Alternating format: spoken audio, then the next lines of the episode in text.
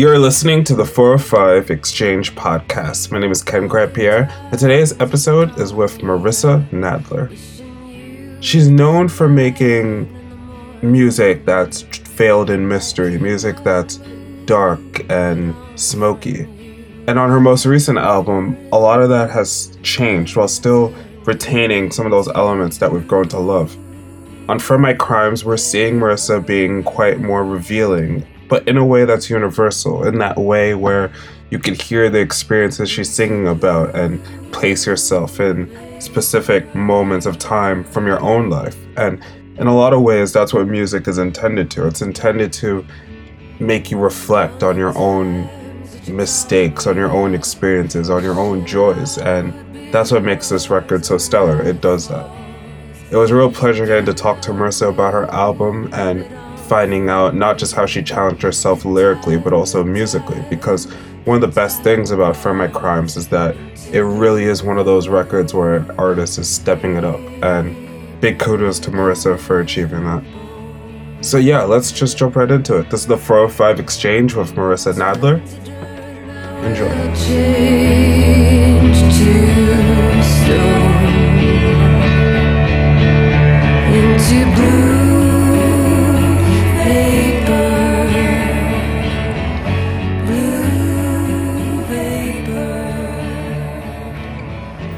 What's funny with your album Strangers? It was one of those albums that affected me quite a bit. Like when I listened to it and a bit afterwards, um, it felt like you were saying such poignant things while making sure that the details were veiled enough so that way people could put themselves into the situations without having the very specific points. Uh, when it came to working on For My Crimes, was it difficult for you to approach songwriting in a different way? Because listening to that album, it felt like things were very different for you.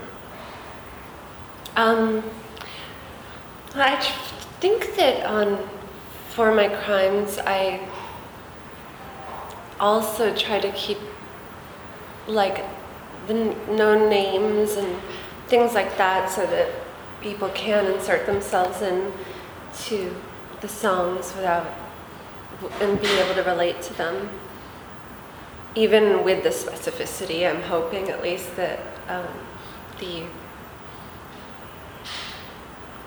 the thematic subject matter reaches people. Yeah. But I think it was easy to write this song. I mean, these songs because I felt the need to write them. Strangers was a weird record for me actually because I wasn't feeling all that creative at the time.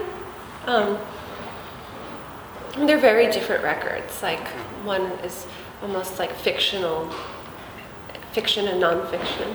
Yeah, and you know, just speaking on a musical level with uh, For My Crimes, it does feel like you were very much invigorated, like within the songs themselves, especially creatively. Like, what do you think that that's attributed to? I guess I feel like I count myself lucky and that I'm an artist that is never really like, well, at least up until this point, I've maintained enough anonymity that like I keep trying to best myself, if that makes any sense. Like, because I haven't like blown up or gotten huge or like strangers was successful critically but not um, in terms of like getting people to come to the shows and that kind of ability like i just I wanted to prove myself, but at the same time, it was very much that I didn't need to seek out the muse. It was, uh, these songs were very healing for me to write and very therapeutic for me to write, as opposed to like strangers. I would, like, so this record's closer to July in its, um,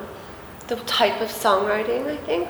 Yeah. Mm-hmm. Yeah, and I'm definitely going to ask you about some specific songs. Before I do, though, uh, one of the things that was really interesting with you previously is that you also toured a lot and you also released Bury Your Name, and which sonically feels like almost like a bridge between Strangers and For My Crimes. Would that be fair to say in some ways? Yeah, you know, Bury Your Name was a, a bunch of demos, really, that did not make it onto the record. So I, there were other songs that I kind of wrote around the same time and my home recording process is really extensive. So I had a bunch of songs, and um, but I was listening back to it, and it did seem like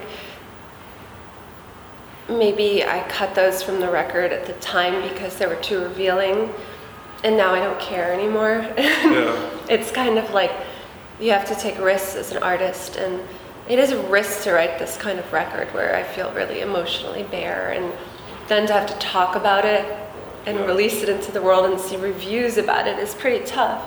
But you're rewarded because that type of art reaches people more.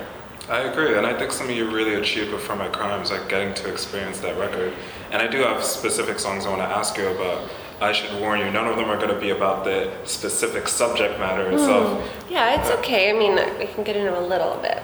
Yeah. But but the reason for that actually, like what I wanted to say is because I think what you really achieved on that record is that it's a record that I listen to and I get a sense of a feeling and a place of time, but I'm not really left with any questions. I feel like the emotions in which you're singing the songs, it doesn't leave me to wonder too much. Mm-hmm. If that makes any sense. yeah. Yeah. And um, I wonder, like, just uh, before we go into the songs, when I look back on, uh, uh, f- like, the so- particularly the songs off "Bury Your Name" that you know didn't make it onto "Strangers," and you just described how those were like a little bit more revealing. I mean, do you have fond memories of making songs like that, like the, those type of songs?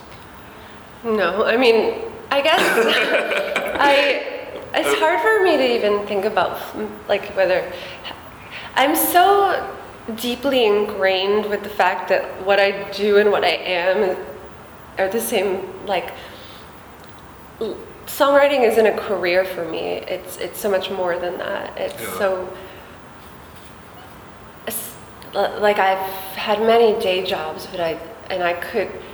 I tried to quit music at one point, and it, it's just like this is what I do for life. So it's never really a fun process, but I enjoy songwriting very much, and I love writing beautiful, making beautiful things with turning whatever emotion it is that into something beautiful is yeah.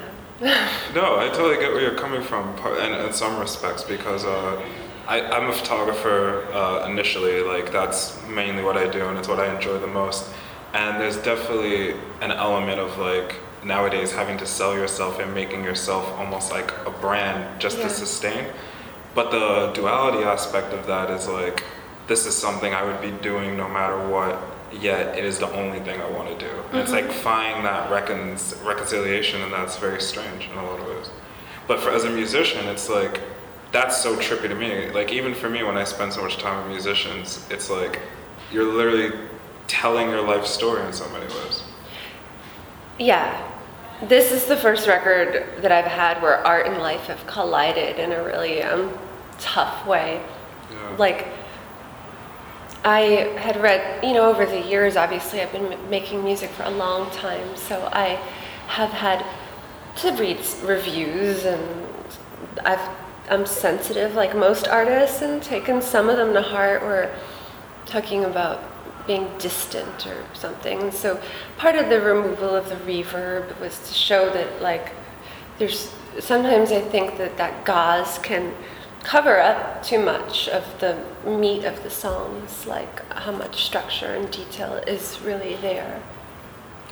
It's really funny to hear you point that out because now thinking back to when I was listening for my crimes, it's like a lot of songs do feel very close. Like it almost feels like not that you're singing in a whisper, but you're singing in close proximity uh-huh. to where I am, and like it does evoke a very like it's a near tangible feeling.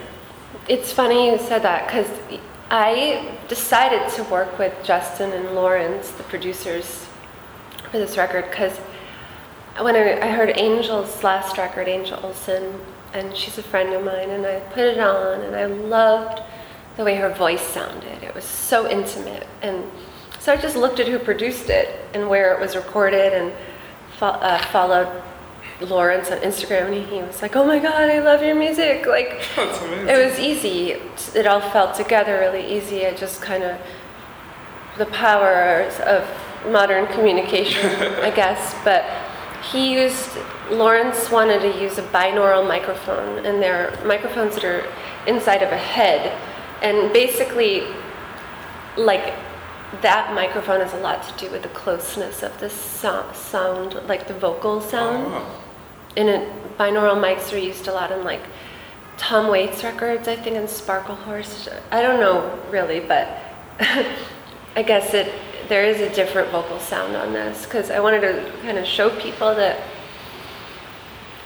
I was sick of reading the words ethereal and ghostly. I mean, sure, I am, I guess, but at the same time, there's so much work that goes behind it, and those kinds of descriptors can be kind of um, like don't reveal the detail that goes into them. There's a question that I actually have in regards to what you just hinted at. That's gonna come on later in the talk. You're gonna love it, I swear.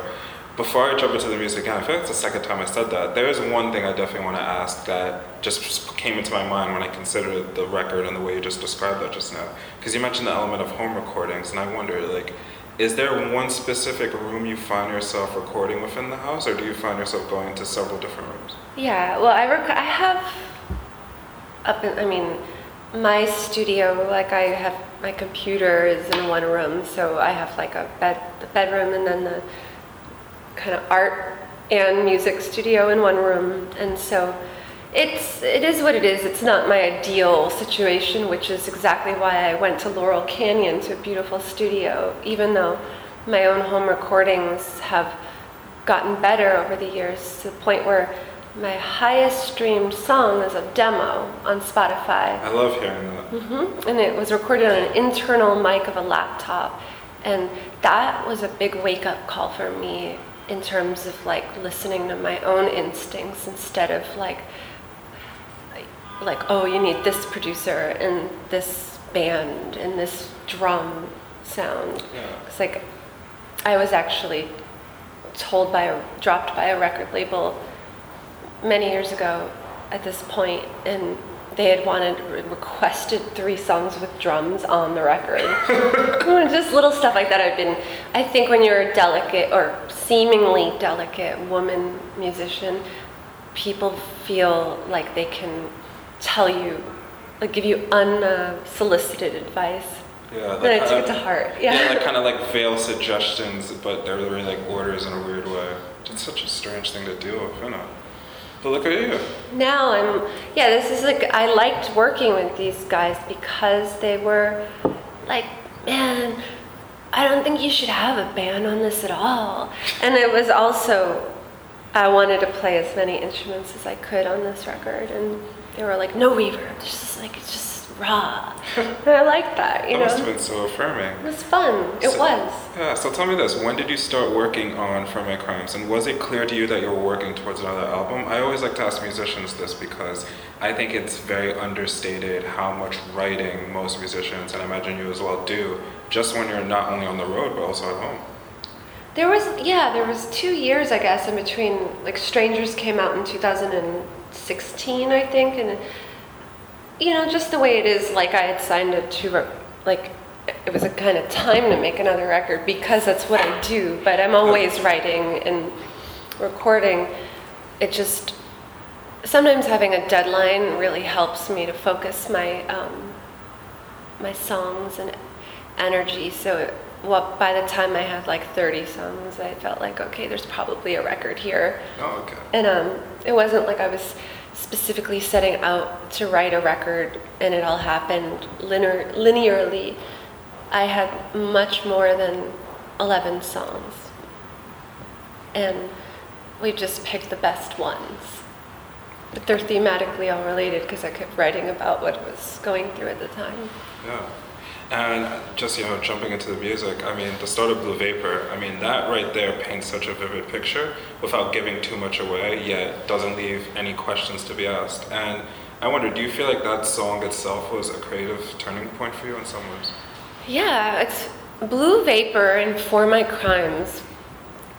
Actually, almost half the record was written the week before I went into the studio. So sometimes, like, the writing process isn't always the way you plan it out. Like, I thought I had enough material, and then Justin gave me some tough love. He emailed me back like literally like three or four days before I went into the studio. Like I don't know, man. I just don't think you really.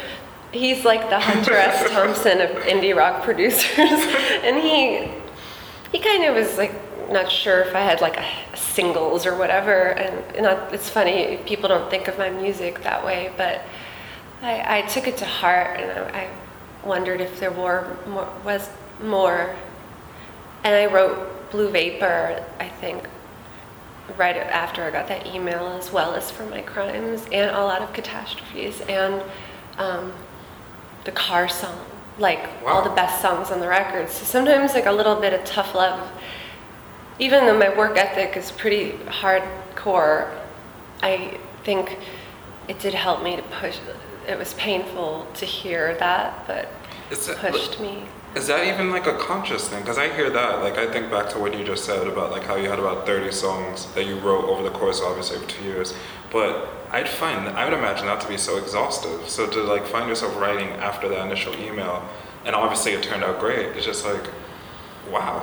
Sometimes, like I do feel like I was like, I'll show him, you know, and that that, that kind of healthy, comp- like healthy game-like attitude can be kind of fun, as opposed to somebody telling me, oh, everything's beautiful, can't wait. That's not very helpful.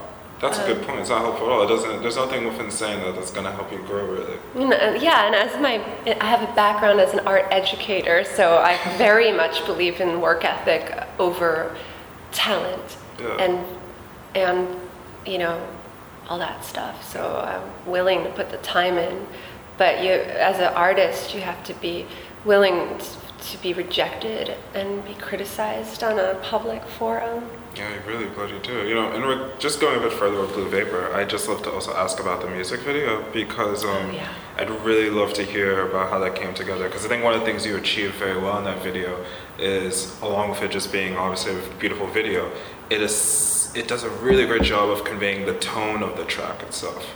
I feel like that's a really good achievement about. Yeah, so I'm pretty picky about fine art because I've, I'm a painter and a, a background as a fine artist. The and my last record I made two of the stop motion animation videos, and so I wasn't just gonna pick anybody, even though I knew I didn't want to make any more videos because I'm too busy and so we got six or seven treatments, and all of them were, well, they were all fine and good. But um, Thomas's was the, I just looked at his Instagram and I was like, that's really cool looking. And it just got me visually excited as an artist. I'm not that interested in linear storytelling in songs and in, I, want the, I wanted the video to be a feeling instead of a um, linear narrative. So I just took one look at his work and I knew he was the only person on the list that could make me explode, like actually. Or make two people explode, or make a house turn into vapor. In a, I, I didn't want realist, I wanted wow. And so we did like the green screen where he shot me just lip syncing, and then we worked an email where I, I kept telling him, like, be weirder. Don't be afraid to make it really weird. And we decided on a monochromatic color scheme. He was so, I think it came out great, and I can't wait to work with him again. It's the first video that I've had where I think it's my, definitely up there with my videos. Oh, that's fucking beautiful.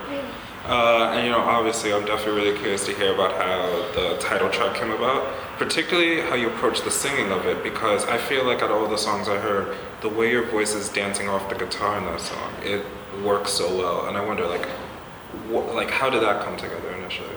Like the diction in which you're singing the song itself. You know, my new voice, I guess it, it almost feels like a new voice because I would listen to some of my early records and I'm like, what? like, I think the songwriting was always pretty good, but like, I can't listen to my second record at all because of the vocal affectation. And so Wow. the past three records, when I quit and started again and had like a second act, my vocals are just a lot. It, I found my voice in that break, I think, where I my it's much of more lower register, more natural, less affected, and I think it had a lot to do with me listening to a lot of crooners like Sammi Smith, Tammy Wynette, and a lot of like really classic singers. Nina Simone is my all-time favorite. So I just was listening to a lot of great vocalists, and that really rubbed off. I was like, I can. But in terms of for my crimes, I. I mean, it just kind of happened naturally. I guess I didn't say, all right, I'm gonna sing it low. Sometimes songs for me just co- that was one of the ones that I wrote in one sitting, and never really even changed the lyrics. And Wow. other ones I um, laboriously tear apart. That's fucking massive. And you know, I meant to ask this earlier, Marissa, but like, what came first, the um, title of the album or the title of the track? The track. Um, so I guess I could get. I um, after the email came in, um, Ryan. Uh, he said, uh, I said, give me an assignment. It was, Oh. it was an assignment, and I said, thank you. I ran off into my study. Sometimes all you need is a little kick in the ass, you know, and Absolutely. it was a great assignment because I wrote it as if I was a man on death row, being actually literally strapped into like a gurney and like watching behind the glass.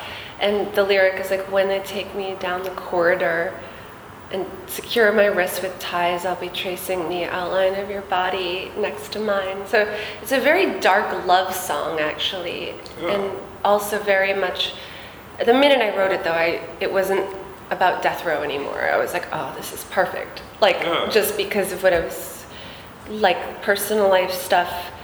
It was very much about guilt and forgiveness, and um, I was excited because I really want my music to not be exclusive, not be hipster or pretentious. I want a lot of people to be able to relate to the songs, and so I knew For My Crimes was one that I think w- was going to reach people. And I was looking for a title of the record, and it just seemed like Uh, orig- it was between that and all out of catastrophes but all out of catastrophes sounded too like cutesy or funny and I don't want to say that Greeks are more hipster.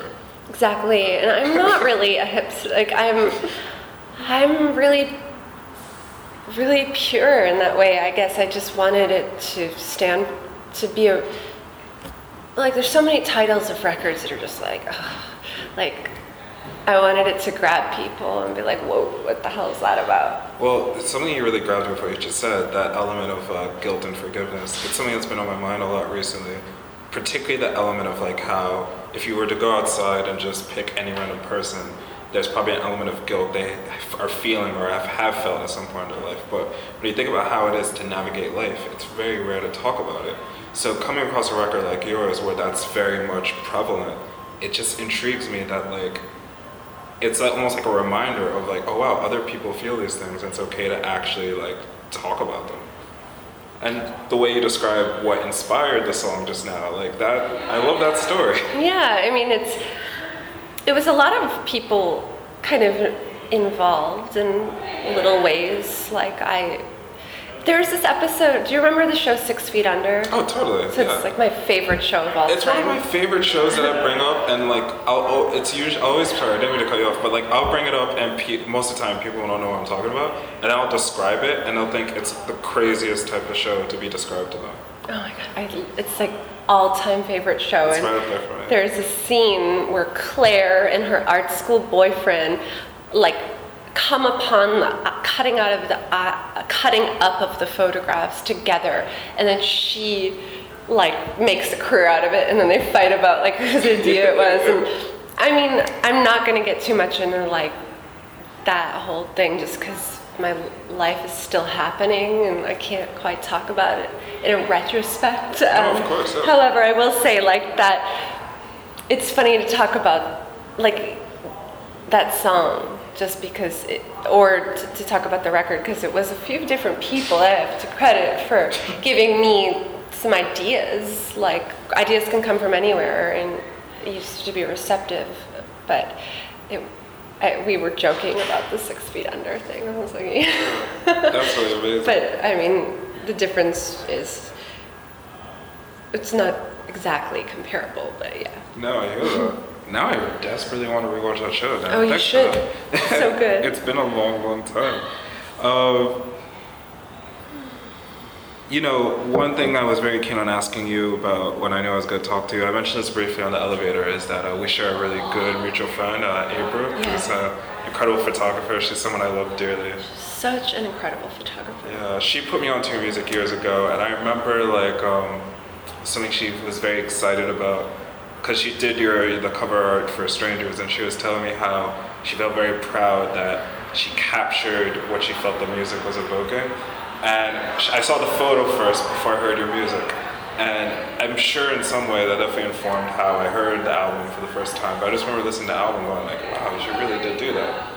She really did for that record because that record is a tricky one for me. I felt like a little bit almost I was censoring myself a tiny bit in terms of like not feeling like I could I was just about to get married and I didn't feel like I could really write about that because people would be like, what the fuck? So I was like writing about the apocalypse and, and, and birds falling out of the sky. And I remember Randall Dunn, who is an amazing producer, and I will work with him again. Yeah. Like, I just wanted to try something different for this one. But he, I love Randall so much. And he said to me, he said, you know what, Marissa, you know what, I think this record isn't about the end of the world. It's about the end of your world.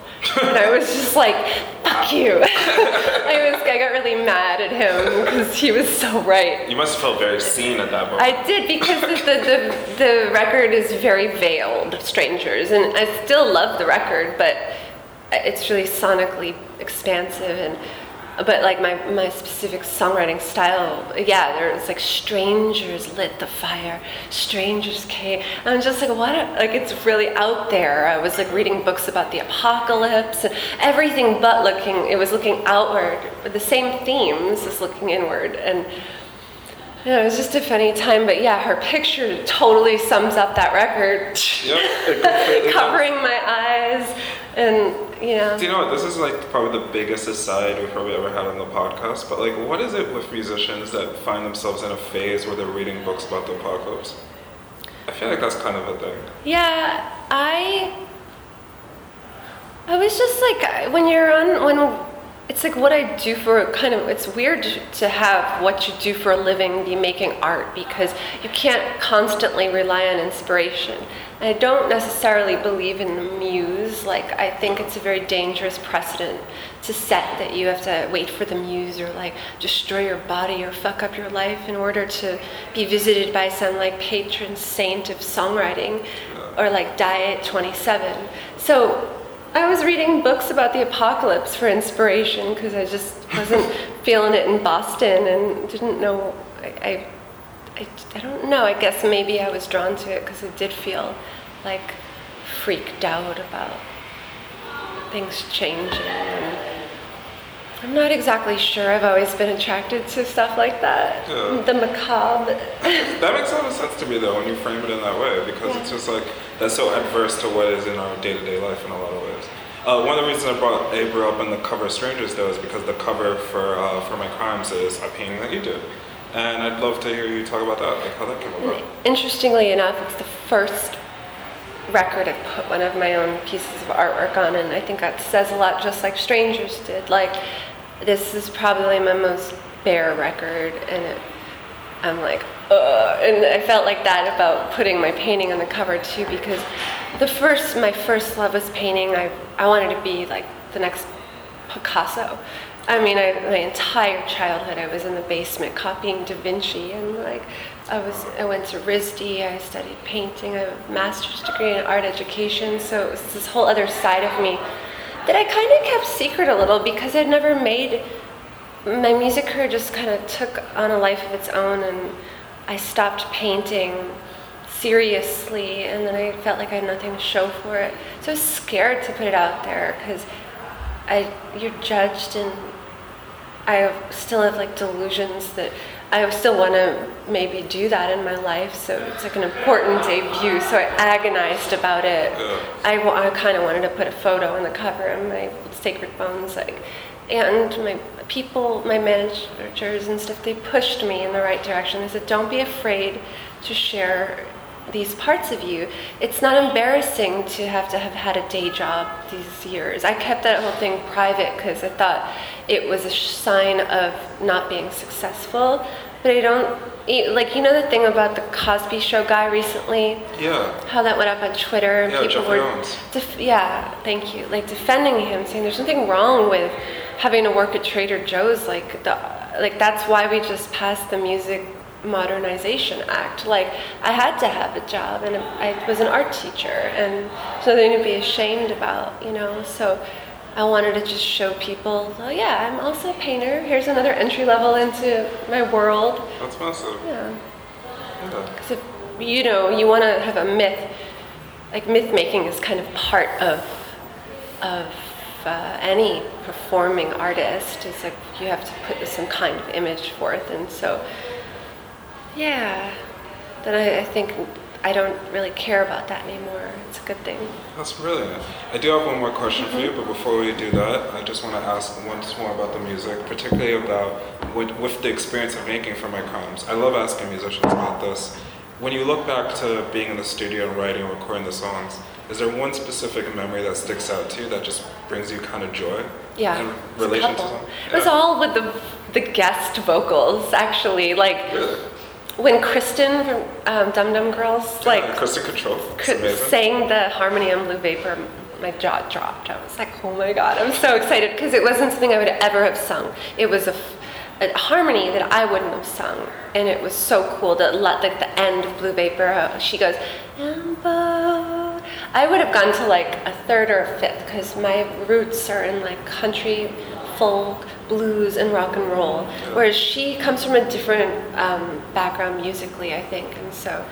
And when Angel sent back her track, it, it was just all those moments of like being able to collaborate with these these women that I've been friends with, but finally mustered up the strength to ask, like, "Hey, would you do a vocal?" And they were like, "Yeah, I'd love to." And it was, it was those were my happy moments, just like getting to hear people I really respect sing on my songs was Yeah. big. Because, I mean, going back to what we said at the beginning, it's like with your music, you create essentially a world, and it's like you're inviting your friends into your own world. Exactly. And so, and the fact that the other happy moment was realizing I didn't need reverb anymore. Like, kind of like, wow, this is a pr- like almost bone dry in places. And I, I, I could never have imagined that 10 years ago. I remember like years ago, a friend of mine was having a conversation with uh, Matthew Bellamy, the singer of Muse, and I was like in the vicinity and I overheard it. I was not part of this conversation, but I overheard him, Matthew Bellamy, and I'm paraphrasing, saying that the thing that terrifies him the most is being in a situation where he would have to sing without reverb, autotune, or anything like that, where people could hear his voice that bare. And it's interesting because you think about someone like that at that type of place, and it's like you could still have that fear. So there's a part of a bravery, you know? Yeah, and it all came with me realizing what I liked about my favorite music. Like I was like, God, Elliott Smith doesn't use reverb. Joni Mitchell, like I was like, what do you really love about song, this type of songwriting? And um, I I love hearing somebody's voice in my ear. I wanted to give my listeners the same sensation, I guess. Yeah, I'm a really big Leonard Cohen fan. Something I love about him is I kind of, anytime I listen to his music, I almost picture him in like an apartment or a house by himself, just singing when he's in the hallway. Like, how's that quality to it? And he has no reverb on his voice either, and he has a reedy kind of. I love, obviously, it's no secret I'm a huge Leonard Cohen fan, but like, yeah, if you really think about it, it's like the background vocals have reverb, but his is right up front and dry. You can hear every word, and it was like a big thing with growing confidence finally. Like, it's never too late. As in, I like to inspire young artists. Like, it's never too late to make your best record or to evolve.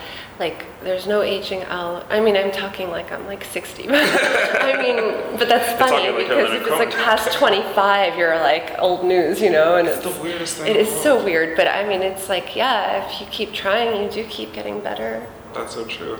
Uh, before I have you run here, I mentioned earlier how I definitely have a question you're going to love in relation to something you were talking about, and we got to this point.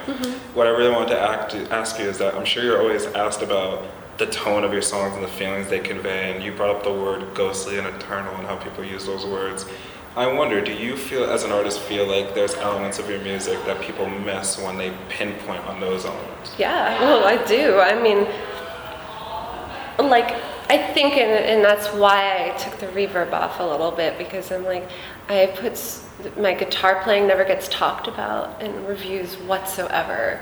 And I'm like, I take a lot of pride in it, and that's why I didn't have any other but people playing guitar on this record. So every lick you hear is mine. And I read something where it's still credited it to somebody else, and then things like that, like the the structure, this actual songwriting. I mean, I, for me, it's a craft that I work hard at. So when I just read like descriptors like the ghosty, it, it doesn't give you a lot of credit.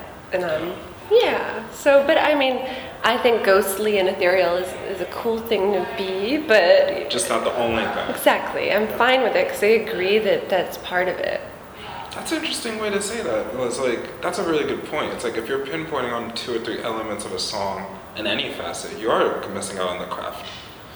Yeah, so I mean, it's it's. Um, I know we're living in an era where publications have to use descriptors for clickbait, and they're not necessarily doing it on purpose to downplay like the amount of time that they want to grab your attention. If you're have a goth fan base, you're going to say like gothy songwriter, and um, if you have like a if you're a roots magazine, you're going to call me a roots musician, and I'm fine with that if it gets people to actually listen. Yeah. So, yeah. Oh, I'm really glad I got to chat with you finally. I've been a fan of music for a while, and the record's fantastic. I haven't had a chance to see you live yet, so I'm looking forward to that. So. Yeah. yeah. can't wait. Um, it's really nice to meet you too. Yeah, Thanks cheers. for having me. Does it matter what you see? It's all